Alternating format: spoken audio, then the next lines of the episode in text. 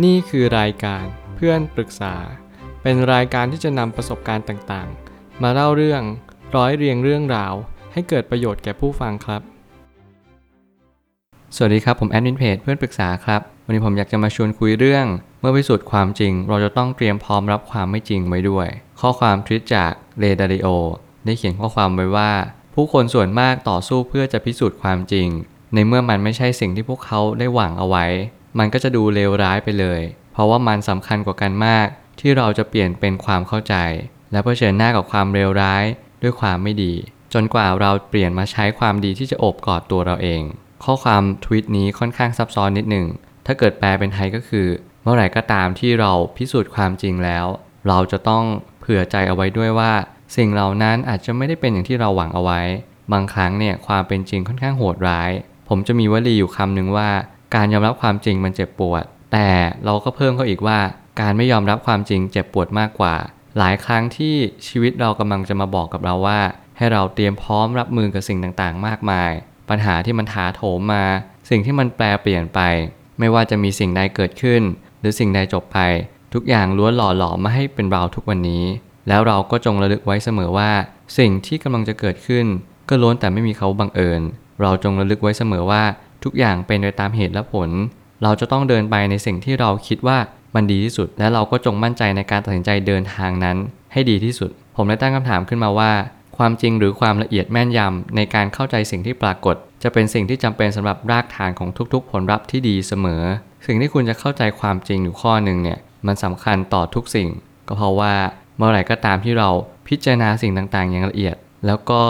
ถี่ถ้วนพอแล้วเนี่ยมันทำให้คุณเห็นว่า มันจำเป็นมากๆต่อสิ่งที่คุณจะเข้าใจต่อไปในอนาคต หมายความว่าถ้าเกิดสมมุติคุณไม่พิจารณาสิ่งใดเลย คุณก็จะไม่เข้าใจอะไรเลยในอนาคต อย่างที่ผมเคยบอกเอาไว้อยู่เสมอ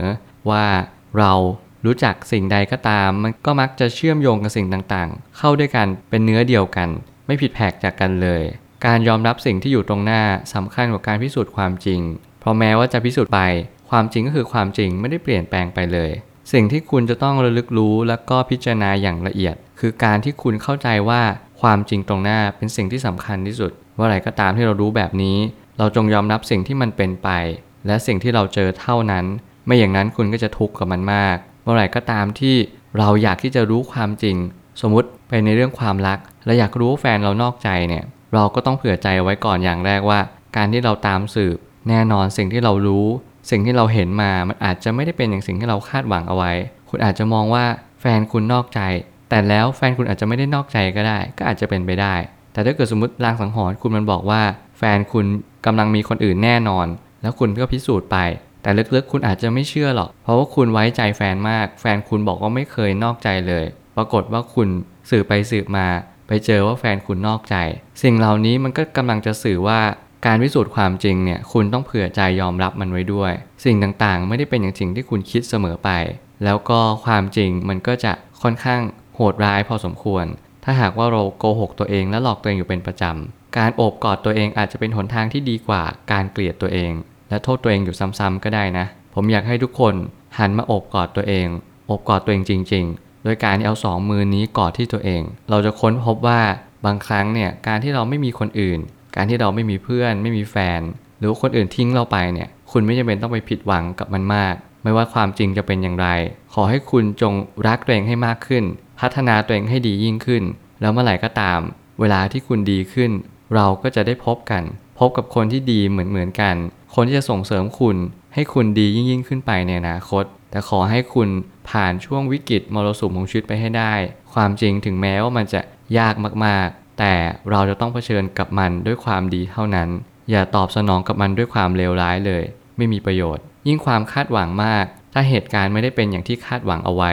เราก็ยิ่งทุกข์มาก จริง ๆ แล้วเราไม่ต้องคาดหวังก็ได้ เพราะเหตุต้องตรงกับผล สิ่งที่ผมพูดประโยคนี้หมายความว่า เราไปโฟกัสที่เหตุเลย เราไม่ต้องดูที่ผลแล้วว่า ผลจะเกิดขึ้นอย่างไร สมมุติเราต้องการจะปลูกต้นส้ม คุณต้องการที่จะให้มันมีผลส้มให้เร็วที่สุด คุณก็จำเป็นต้องทำเหตุให้ดีที่สุดและเร็วที่สุด นั่นคือสิ่งที่คุณทำได้ เหมือนกันถ้าเกิดสมมติคุณอยากมีแฟนที่ดี คุณจงรู้ว่าแฟนที่ดีคืออะไร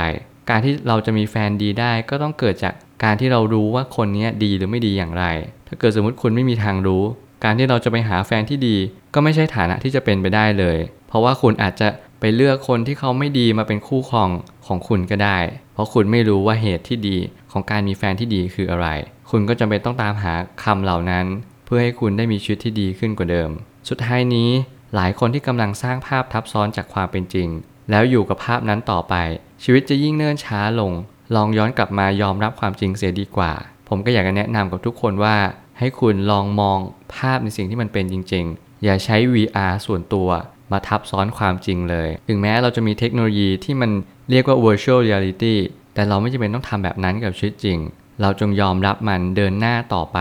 มองสิ่งที่มันเป็นพิจารณาสิ่งที่มันกำลังเกิดขึ้นจริงๆณตรงหน้าเราเท่านั้น และเราก็จงพิจารณาว่าเราควรทำยังไงต่อไป นั่นคือภารกิจหลักของคุณที่คุณต้องรับผิดชอบ แล้ววันหนึ่งชีวิตคุณก็จะดีขึ้นอย่างแน่นอน ผมเชื่อว่าทุกปัญหาย่อมมีทางออกเสมอ ขอบคุณครับ รวมถึงคุณสามารถแชร์ประสบการณ์ ผ่านทาง Facebook Twitter และ YouTube และอย่าลืมติด Hashtag เพื่อนปรึกษาหรือ f r ร e n d t a l k ด้วยนะครับ